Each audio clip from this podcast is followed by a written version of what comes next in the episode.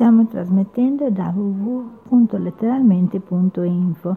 Letteralmente Studio 3, Cristina da Firenze. Poesia e racconto del cuore. Qualcuno tira i fili per te.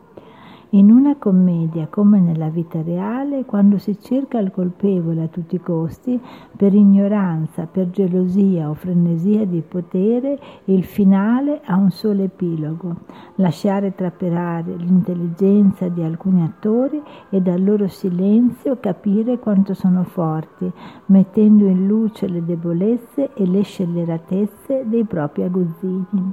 Quella parte di pubblico che non si è fatto condizionare, mantiene le proprie idee, rimanendo sempre se stesso, capirà il senso della commedia.